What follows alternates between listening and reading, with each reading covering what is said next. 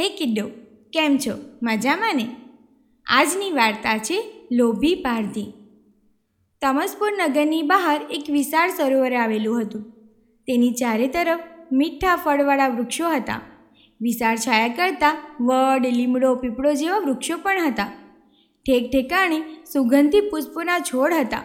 સરોવરમાં લાલ અને શ્વેત કમળના પુષ્પો તથા રંગબેરંગી માછલીઓ શોભામાં ઓર વધારો કરતા હતા. સરોવરની આવી સુંદર શોભા જોઈને પંખીઓ ત્યાં નિવાસ કરતા હતા. વળી એ પ્રદેશ રાજાના સિપાહીઓથી રક્ષાયેલો હોવાથી ત્યાં સસલા, હરણ, વાંદરા જેવા પ્રાણીઓ પણ નિર્ભયપણે વિચરતા હતા. સરોવરના કિનારે એક વૃક્ષ પર એક હંસ રહેતો હતો. તેને એક માછલી સાથે દોસ્તી થઈ ગઈ. બંને રોજ સરોવરના કિનારે મળતા અને જાત જાતની ભાત ભાતની વાતો કરતા. એકવાર એક પારધીએ આ હંસને જોયો. એને હંસ ખૂબ ગમી ગયો. કેવો રૂપાળો હંસ છે એનું મન લલચાઈ ગયું. એ ઝાડ લઈને રોજ છાનામાનો એ સરોવર પાસે ફરવા લાગ્યો. એકવાર હંસ અને માછલી વાતો કરી રહ્યા હતા. ત્યારે સિપાહીઓની નજર ચૂકવીને એણે હંસને ઝાડમાં ફસાવી પકડી લીધો. આથી હંસ તો ગભરાઈ ગયો. માછલી પણ ગભરાઈ ગઈ. તેણે પારધીને કહ્યું, ભાઈ, આ હંસને શું કામ પકડ્યો છે? પારધી કહે પૈસા માટે આ રૂપાળા હંસના મને ખૂબ સારા પૈસા મળશે. માછલી કહે, ભાઈ, તું હંસને છોડી દે. હું તને એક મોતી આપું છું. અને તેના પૈસા હંસ કરતાં પણ તને વધારે મળશે. પારધી કહે, સારું. તો માછલીએ કહ્યું, તો હું હમણાં જ આવી. અને એમ બોલતા જ એ પાણીમાં સરકી ગઈ અને તરત જ ઉપર પાછી આવી અને પારધીના હાથમાં એક મોતી મૂક્યું. પારધી હંસને છોડી મૂક્યો. હંસ પાંખો ફફડાતું વૃક્ષ પર જઈને બેસી ગયો.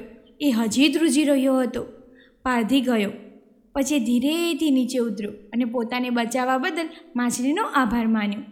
પહેલીવાર હંસને લાગ્યું, સારો અને સાચો મિત્ર મુશ્કેલીમાં કામ આવે છે. આ તરફ પારધી નગરમાં એક ઝવેરીને ત્યાં ગયો અને પેલું મોતી બતાવ્યું. ગુલાબી ઝાયનું આવડું મોટું ચોખ્ખું મોતી જોઈને ઝવેરી તો અજાબ થઈ ગયો. તેણે પારધીને સો સોનામર આપી અને કહ્યું જો તું આમાંનું બીજું મોતી લઈ આવશે, તો હું તને પાંચસો સોનામહોર આપીશ. પારધી સો સોનામહોર જોઈને અજાબ થઈ ગયો. અને પાંચસો સોનામહોરની વાત સાંભળીને તો એને ચક્કર જ આવી ગયા. બીજે દિવસે એ ઉપડ્યો ફરી ઝાડ લઈને. લપાતો, છુપાતો એ હંસને ફસાવાનો લાગ જોયા કરતો હતો. હંસ સરોવરની કિનારે બેઠો હતો. અને તે સમયે કોઈ માણસ કે કોઈ ચોકિયાત હોવો ન જોઈએ, માંડ માંડ એક દિવસ એવો મોકો મળી ગયો. અને એણે ફરી ઝાડ નાખી અને હંસને પકડી પાડ્યો. ફરી માછલીએ કહ્યું, તું હંસને છોડી મૂકને ભાઈ. પારધીએ કહ્યું, તે પહેલાં આપેલું મોતી, એવું મોતી મને ફરી આપે તો જ હું હંસને છોડીશ. માછલી કહે, ભાઈ, તને પહેલાં કેવું મોતી આપેલું તે મને કેવી રીતે યાદ હોય? મારી પાસે તો જાત જાતના મોતી છે. ભારતી કહે, તું મારી રાહ જોજે, હું હમણાં જ આવ્યો. એ તો દોડતો ઝવેરી પાસે આવ્યો અને કહે, શેઠજી, પેલું મોતી આપો, હું એની જોડનું બીજું મોતી લઈ આવું.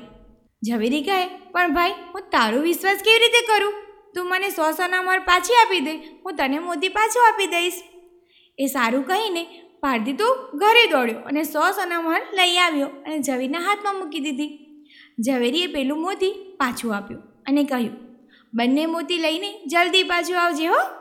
પારધી કહે, હા, શેઠજી. હવે માછલી પાસે આવ્યો અને માછલીને કહે, લે આ મોતી, આવું બીજું મોતી જોઈએ છે. વળી આ મોતી પાછું લાવવાનું ભૂલતી નહીં હો. બંને મોતી એક સરખા રંગના અને એક કદના હોવા જોઈએ. માછલી કહે, જો ભાઈ, તું હંસને પહેલાં છોડી દે, પછી જ હું મોતીની જોડ લઈને આવું. લોભમાં ભાન ભૂલેલો પારધીએ હંસને છોડી દીધો.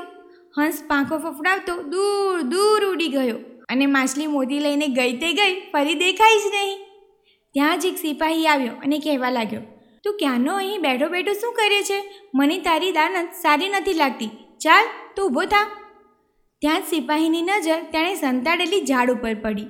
એની આંખો ચમકી ઉઠી. એ સમજી ગયો કે આ પારધી છાનામાનો ઝાડ લઈને અહીં પંખીઓને પકડવા આવ્યો લાગે છે.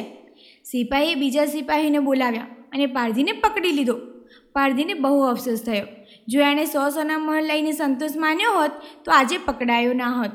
બીજે દિવસે તેને ન્યાયાલયમાં રજૂ કરવામાં આવ્યો અને ત્યાં એને ચાર વર્ષની જેલ થઈ. જેલની ચક્કી પીસતા પીસતા પણ એને પેલું મોતી યાદ આવી રહ્યું હતું. હંસ દૂર ઝાડ પર બેસીને એનો તાલ જ જોઈ રહ્યું હતું કે સિપાહી એને પકડી ગયા. એટલે હંસને હાંસ થઈ અને સીધો તે સરોવરની પાડે આવ્યો. એનો ફફડાટ સાંભળીને માછલી પણ સપાટી પર આવી અને બોલી, હંસ, હવે તું આભાર ના માનતો હો. તને મદદ કરવી એ મારો મિત્ર ધર્મ છે અને બંને હસી પડ્યા. કેમ દોસ્તો? મજા પડી ને? સારા અને સાચા મિત્રો જ દુઃખમાં મદદ કરે છે. અને લોભી તો વધુ ગુમાવે છે. So stay tune goodbye